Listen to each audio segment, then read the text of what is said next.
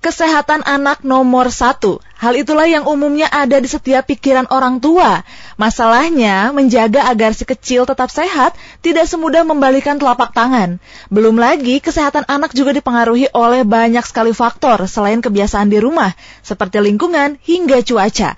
Orang tua pun akhirnya perlu memikirkan hal-hal yang harus diajarkan agar buah hati ini bisa terbiasa hidup sehat. Apalagi di masa pandemi seperti saat ini ya, di mana anak-anak tidak bisa bermain secara bebas di luar seperti dulu.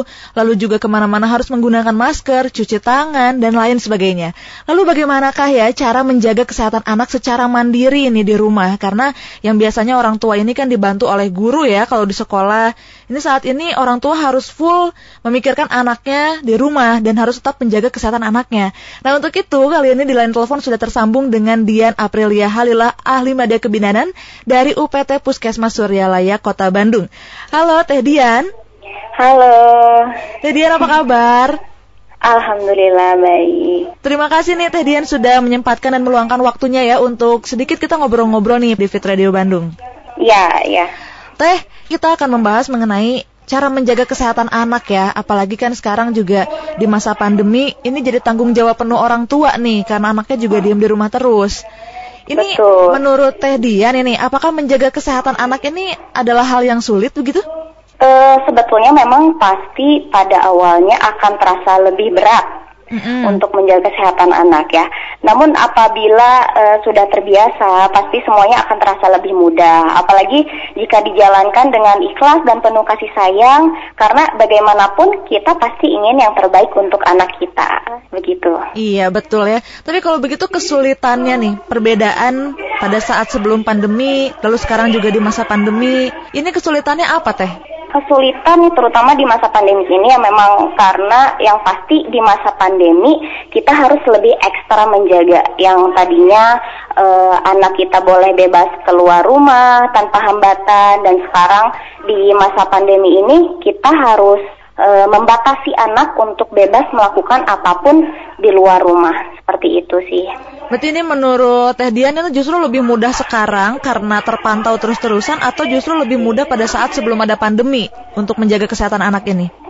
Tentunya pasti eh, saat pandemi ini akan lebih sulit eh, karena kita harus menerapkan yang sebelumnya kita justru belum pernah melakukannya seperti eh, menerapkan protokol kesehatan.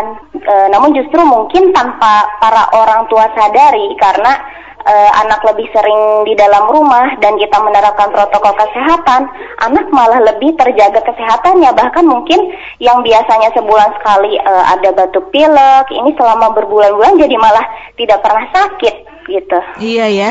Jadi yang sebelumnya mungkin karena terlalu banyak main di luar, jajannya Betul. asal ya Teh ya. Jadi Iya, betul. Gampang sakit. Terus kalau sekarang karena diem di rumah, makanan juga yang dipasak oleh orang tuanya akhirnya jadi lebih sehat gitu ya. Betul, Nah, betul. terus teh ini untuk menjaga kesehatan anak nih misalnya kan ini selama udah berapa bulan ya tidak ada Ya. kegiatan sekolah nih semuanya diam di rumah. Ini cara yang tepat nih untuk orang tua menjaga kesehatan anaknya itu di rumah ini bagaimana? Cara menjaga kesehatan anak terutama ya di masa pandemi ini yang pertama anak tetap harus eh, bergerak aktif. Lalu yang kedua, anak harus tetap mendapatkan edukasi dalam menjaga kesehatan yang benar agar eh, terlindung dari virus terutama eh, bahaya COVID-19 ya. Eh, lalu edukasi yang diperlukan yaitu ya ajarkan anak untuk memperhatikan protokol kesehatan seperti memakai masker, menjaga jarak atau physical distancing, lalu eh, sering mencuci tangan dengan sabun atau menggunakan hand sanitizer.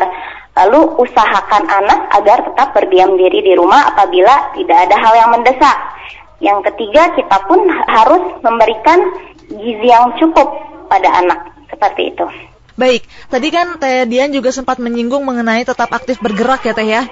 Ya, Nah, ini kan karena biasanya beraktif bergerak itu dengan bermain dengan teman di luar. Ini kalau di rumah ini menyiasatinya bagaimana nih Teh? tentunya bisa di dalam rumah ya. Kita buat permainan dengan orang tua, misalkan kita eh, la- berlari-lari di dalam rumah, lalu juga bisa kita eh, membuat permainan eh, tangkap-tangkapan gitu. Ya agar eh, suasana di rumah pun akan eh, lebih menjadi fun lah gitu ya. Hmm, iya jadi tetap bermainnya dengan orang tua ya, bukan berarti Betul. diam di rumah jadinya mainnya gadget Nah, betul. atau nonton YouTube ya. Sekarang tuh Nah. anak-anak tuh lebih aktif nonton YouTube kayaknya ya. betul, betul. Lalu gini teh, karena kan anak-anak diam di rumah nih, otomatis kan Heeh. jarang keluar ya. Ini Ya. anak-anak kan katanya perlu terkena sinar matahari untuk pertumbuhan. Ini bagaimana nih teh? Karena kan oh nggak boleh keluar nih, gitu harus diam di rumah. Tentunya eh, nggak apa-apa ya untuk keluar rumah hanya untuk berjemur misalkan atau sambil eh, berolahraga misalkan tentunya eh, kita harus karena karena apa? Karena kita bisa mengaktifasikan vitamin D yang ada di dalam tubuh kita lewat sinar matahari gitu. Hmm, itu bisa pagi begitu ya keluar dengan orang tua, tetap didampingi begitu ya teh ya. Iya, untuk berjemur di atas jam 10 eh, lebih baiknya ya. Selama 15 menit tapi tetap harus memakai sunscreen gitu. Oh jadi tetap ya ada protokol kesehatan juga mau berjemur pun Betul. ya pakai sunscreen. Iya. Berarti bukan hanya orang dewasa yang perlu pakai sunscreen kalau keluar ya teh ya. Betul, betul. Ini menarik. Kalau misalnya nih teh, anak-anak ini kan keluar nih Hmm. pagi ya, terus kayak di dalam rumah main dengan orang tua. Ini apakah kesehatan psikologis anak ini akan baik-baik saja gitu teh? Tidak bertemu dengan teman-temannya, tidak berinteraksi sosial dengan yang seumurannya begitu. Makanya eh, kita harus membuat suasana, suasana di rumah lebih fun. Misalkan eh, kita eh, mengajarkan anak eh, protokol kesehatan dengan nyanyian, lalu dengan tebak-tebakan, eh, sehingga ke sananya pun akan lebih eh, apa ya? Mental anak pun akan lebih terjaga lah gitu, psikologis anaknya ya. Ini PR sekali untuk orang tua ya teh ya, yang Betul. harus difikirkan lumayan banyak ya. Jadi bagaimana cara bermain dengan anak karena yang biasanya kan yang main sama anak teman-temannya atau guru di sekolahnya. Biasanya orang tua cuma nganter ke sekolah sama jemput. Sekarang ini orang tua ini ya, Anda fit listeners harus bisa lebih kreatif nih memikirkan gimana caranya anak saya betah di rumah. ya. Karena kan kalau anak kecil ini ya teh ya, kadang gatel ya pengennya main keluar. Nah, betul. Apalagi sekarang musim layangan, sepedahan ya. Iya, betul betul. Nah, Sebetulnya memang nggak apa-apa sih sepedahan di luar rumah dengan catatan ya jangan ke tempat yang ramai Hmm, dan iya. sesuai dengan protokol kesehatan. Misalkan sering-sering eh, menggunakan hand sanitizer gitu. Hmm, betul. Jadi hand sanitizer kalau masker ini teh aman tidak untuk anak main di luar menggunakan Eh, masker gitu? dengan catatan eh, untuk di atas anak di atas satu tahun atau dua tahun itu masih boleh menggunakan mas- eh, masker ya. Namun Hmm. untuk mas ba- anak yang masih bayi itu harus menggunakan face shield. Apalagi kan kalau bayi mah lagian ngapain gitu ya keluar rumah. Lebih baik di dalam rumah aja. Berarti kalau anak-anak ini usia berapa nih teh yang sudah aman menggunakan masker? Eh, gimana? Untuk anak usia berapa yang dirasa ini sudah aman menggunakan masker begitu? Eh, anak di atas 2 tahun eh, masih boleh untuk menggunakan masker. Oh, Iya. jadi kalau di bawah 2 tahun sebaiknya menggunakan face shield ya? Iya, betul. Itu memang pengaruhnya apa teh? Kenapa bisa berbeda begitu? Karena eh, oksigennya paru-parunya lebih matang lah untuk anak di, di usia 2 tahun lah ya. Hmm. Nah, untuk bayi kan dia masih eh, adaptasi lah paru-parunya gitu. Oh, jadi memang ini karena saluran sistem pernafasan ya? Betul. Bukan karena masker yang nggak ada ukuran bayi ya teh ya? Kayaknya udah banyak ya sekarang untuk eh, ukuran bayi, cuman memang lebih bagus sih pakai face shield aja karena takutnya as- eh, oksigennya kurang gitu. Hmm, iya betul. Lalu ini teh, kan anak-anak ini berbeda-beda ya. Ada yang dia penurut dengan orang tuanya, terus ada juga yang susah diatur. Ini cara edukasi untuk anak tentang protokol kesehatan yang bahkan kita pun orang dewasa perlu penyesuaiannya lama gitu teh. Untuk bisa terbiasa menggunakan masker, terbiasa menggunakan hand sanitizer.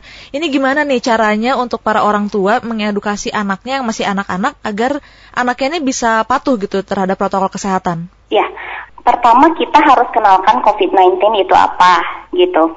Terus yang kedua, apa bahaya dari COVID-19 ini sehingga anak punya rasa takut apabila tidak mengikuti protokol kesehatan seperti itu.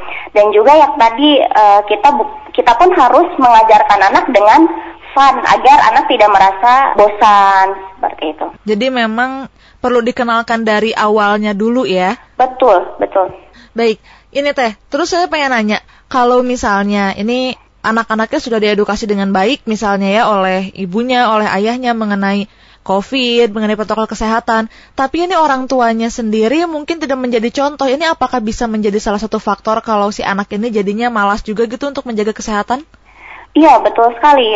Biasanya kan memang anak meniru melihat contoh dari uh, orang tuanya ya. Mm-hmm. Jadi yang pasti kita pun sebagai orang tua ya tetap harus mencontohkan yang baik lah seperti itu agar anak pun bisa oh ternyata memang betul ya gitu orang tua pun uh, orang tua kita pun bisa harus menerapkan protokol kesehatan lalu ya anak pun pasti akan merasa ini sebuah kewajiban gitu.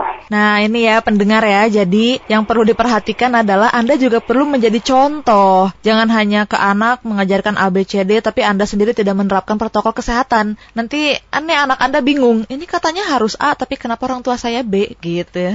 Iya betul betul. Nih Teh, terus kan tadi juga Teteh menyampaikan nih mengenai makanan dan minuman juga perlu diperhatikan ini memang makanan dan minuman seperti apa teh yang misalnya harus diberikan pada anak atau yang harus dihindari? Yang pasti yang harus ada gizinya. Jangan sampai kita memberikan makanan yang justru tidak terdapat kandungan gizinya gitu. Itu sih yang paling penting. Uh, kalau misalnya teh, misal ini orang tuanya karena mungkin sambil bekerja, jadi hmm. si anaknya diberikan makanan bergizinya hanya pada saat makan malam nih. Misal paginya juga roti yang sudah jadi gitu ya, terus siangnya hmm. hanya jajanan saja. Itu boleh atau tidak? Uh, asalkan ada kandungan gizi, roti juga kan memang ada uh, kandungan gizinya ya. Misalkan roti dengan telur, dengan sayur, bikin sandwich lah gitu lah ya. Hmm. Asalkan uh, kita siapkan makanan yang memang terdapat gizinya lah seperti itu. Oke, jadi uh, tapi kalau misalnya untuk jajanan-jajanan itu tidak apa-apa? Tergantung jajanannya ya, misalkan kayak kue, biskuit itu masih boleh. Oh baik. Um, jadi uh, jajanan pun juga tidak boleh asal ya teh ya? tetap Betul. harus diperhatikan karena apalagi kalau saya tidak salah ini tolong dibenarkan sistem pencernaan anak ini juga belum sekuat orang dewasa ya? Iya betul. Jadi misalkan makanannya kurang bersih atau pasti kotor gitulah ya, pasti pencernaan pun akan terganggu. Tuh ya, Lebih jadi, rentan lah istilahnya. Iya, jadi begitu pendengar untuk asupan makanan juga tidak bisa asal ya, jangan ah yang penting anak saya nggak rewel, yang penting anak saya suka dikasih aja gitu tiap hari permen. Nah itu kadang itu orang tua jarang memperhatikan anak soal gizinya ya. Misalkan asal masuk makanan jadi makanan utama tidak diberikan karena kan anak merasa kenyang.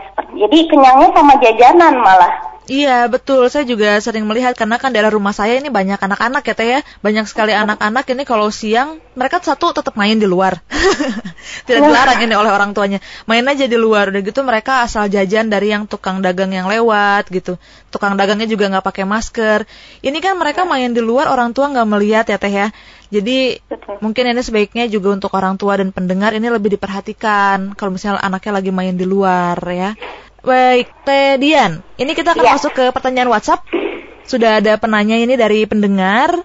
Ibu Anissa. Halo Ibu Anissa, saya Anissa dari Cigadung. Saya memiliki anak usia 11 tahun.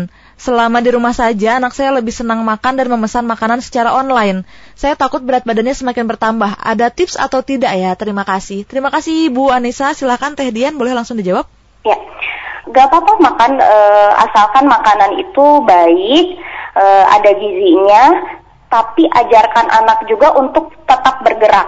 Seperti yang tadi saya bilang, tetap misalkan uh, lari-lari, berlarian, atau misalkan berjemur, asalkan anak bergerak aktif lah, ajarkan anak untuk berolahraga seperti itu. Hmm. Kayaknya untuk umur 11 tahun sih anak udah bisa mengerti ya e, bagaimana cara berolahraga. Baik, itu dia ya Ibu Anissa ya. Jadi tetap dipantau saja ini buah hatinya tetap aktif bergerak, aktif berolahraga agar seimbang ya asupan yang masuk dan juga yang dikeluarkan. Betul. Ini selanjutnya ada Bapak Gali dari Sukajadi. Kata Pak Gali, kebetulan saya orang tua tunggal dengan anak laki-laki usia 8 tahun. Anak saya sering ditinggal kerja dan di rumah bersama neneknya. Saya khawatir anak saya selalu bosan di rumah. Kadang saya bawa pergi belanja setiap weekend. Yang ingin saya tanyakan, berapa lama amannya anak di luar rumah dengan menggunakan masker? Terima kasih. Iya, ini juga banyak yang bertanya mengenai ini ya, durasi penggunaan masker untuk anak nih Teh. Silakan. Ya, untuk anak 8 tahun pasti paru-parunya sih udah matang ya. Jadi pasti e, masker pun tidak akan terlalu bahaya. Mm-hmm. Begitu. Apalagi maskernya yang tidak terlalu menutup udara seperti itu. Asalkan e, anak pun bisa menjaga protokol kesehatan, sering cuci tangan dan jangan mengusapkan e, tangan ke wajah. Oh, ya. Okay. Baik, ini saya jadi ingin tahu kenapa teh ini tidak boleh mengusapkan tangan ke wajah kan kalau anak biasanya refleks ya teh ya. Itu Betul. memang nanti efeknya apa teh? Uh, yang pertama mungkin kita tidak tahu nih di tangan kita ada virus apa atau bersih atau tidak gitu. Misalkan ada virus corona menempel di tangan kita, misalkan kita sudah uh, apa memegang sesuatu benda, lalu kita memegang hidung, mengucap mata, itu bisa jadi si virus bakal masuk ke dalam hmm. tubuh, ke paru-paru ya. Baik, ini teh kalau anak-anak ini menggunakan hand sanitizer, ini kan hand sanitizer ini mengandung alkohol ya teh ya? Ya. Ini aman atau tidak teh sebetulnya kalau hand sanitizer sering digunakan oleh anak-anak? Untuk keamanan, ya pastinya jangan sampai anak memasukkan tangan ke mulut ya. Hmm. Itu memang sudah ada disediakan uh, hand sanitizer untuk anak, jadi pasti lebih aman. Ya, dengan catatan uh, jangan memasukkan uh, tangan ke mulut sebaiknya menggunakan hand sanitizer untuk anak ya Teh ya? Iya, betul. Ada yang khusus ini. Jadi untuk pendengar yang mau membelikan hand sanitizer untuk anak, bisa dilihat dulu memang ada yang khusus untuk anak dan juga yang bisa untuk dewasa. Karena kandungannya berbeda ya Teh ya? Betul. Selanjutnya ini masih ada pertanyaan dari Ibu Amelia di Cilenyi. Wah, jauh juga ya. Di daerah rumah saya, ini banyak anak-anak bermain di komplek tanpa menggunakan masker. Namun saya khawatir anak saya tertular COVID. Untuk itu, bagaimana ya cara menjelaskan ke anak saya mengenai COVID ini? Anak saya baru berusia 6 tahun. Oh iya, masih kecil ini anaknya teh. Ya, pertama kita kenalkan COVID-19 itu apa pada anak. Ya, kenalkan bahayanya, lalu apa dampak pada anak apabila terkena COVID-19, seperti itu. Lalu ajarkan, e, seperti saya tadi bilang, ajarkan anak dengan suasana fun. Ya e, misalkan dengan tebak-tebakan lalu misalkan dengan gerakan cuci tangan yang lucu misalkan menyanyikan lagu seperti itu. Intinya ya buat fun aja lah untuk anak agar anak pun bisa menerap menerapkan protokol kesehatan. Seperti itu aja sih. Nah. yang mudah dipahami pastinya ya Baik, ini kalau kayak penggunaan gambar atau misalnya media poster yang warna-warni itu bisa tidak teh kalau misalnya untuk anak-anak usia 6 tahun? Bisa banget, bisa banget. Oh, bisa ya. Jadi kalau misalnya ini Anda bingung nih, Ibu Amelia, aduh bagaimana nih cara saya menjelaskan? Mungkin dengan penggunaan poster ini juga bisa ya teh ya? Betul. Teh, ini selanjutnya ini sebelum kita ke closing statement ya, boleh ya. Teh tolong disampaikan ini dukungan untuk seluruh lapisan masyarakat, terus terutama tenaga medis ini rekan-rekannya Teh Dian ini di Puskesmas ya. Boleh ya. silakan. Uh, yang pastinya sih untuk semua masyarakat terutama untuk uh, teman sejawat saya yang pasti tetap berhati-hati dan tetap menerapkan protokol kesehatan apalagi saya saya lihat masyarakat mulai jarang menggunakan masker lah ya. E, padahal nih kasus COVID-19 malah semakin naik semakin naik gitu. Jadi yang pasti ya tetap berhati-hati, e, lalu tetap semangat aja sih itu. Baik, kalau begitu langsung saja Teh closing statement untuk materi atau penjelasan di hari ini, silahkan. Ya, untuk para orang tua yang pastinya mungkin susah lah ya, berat merasa berat untuk mengajarkan atau e, menjaga kesehatan anak di rumah. E, yang pastinya buat anak fun di rumah, buat suasana menjadi fun, lalu ajarkan anak tentang protokol kesehatan, dan juga kenalkan COVID-19 itu pada uh, anak bahayanya apa sehingga anak pun bisa lebih berhati-hati, lebih apa ya menjaga kesehatannya mandiri secara mandiri seperti itu sih. Baik, terima kasih Teh Dian Aprilia Halilah yeah. ahli media kebidanan ini dari UPT Puskesmas Suryalaya Kota Bandung.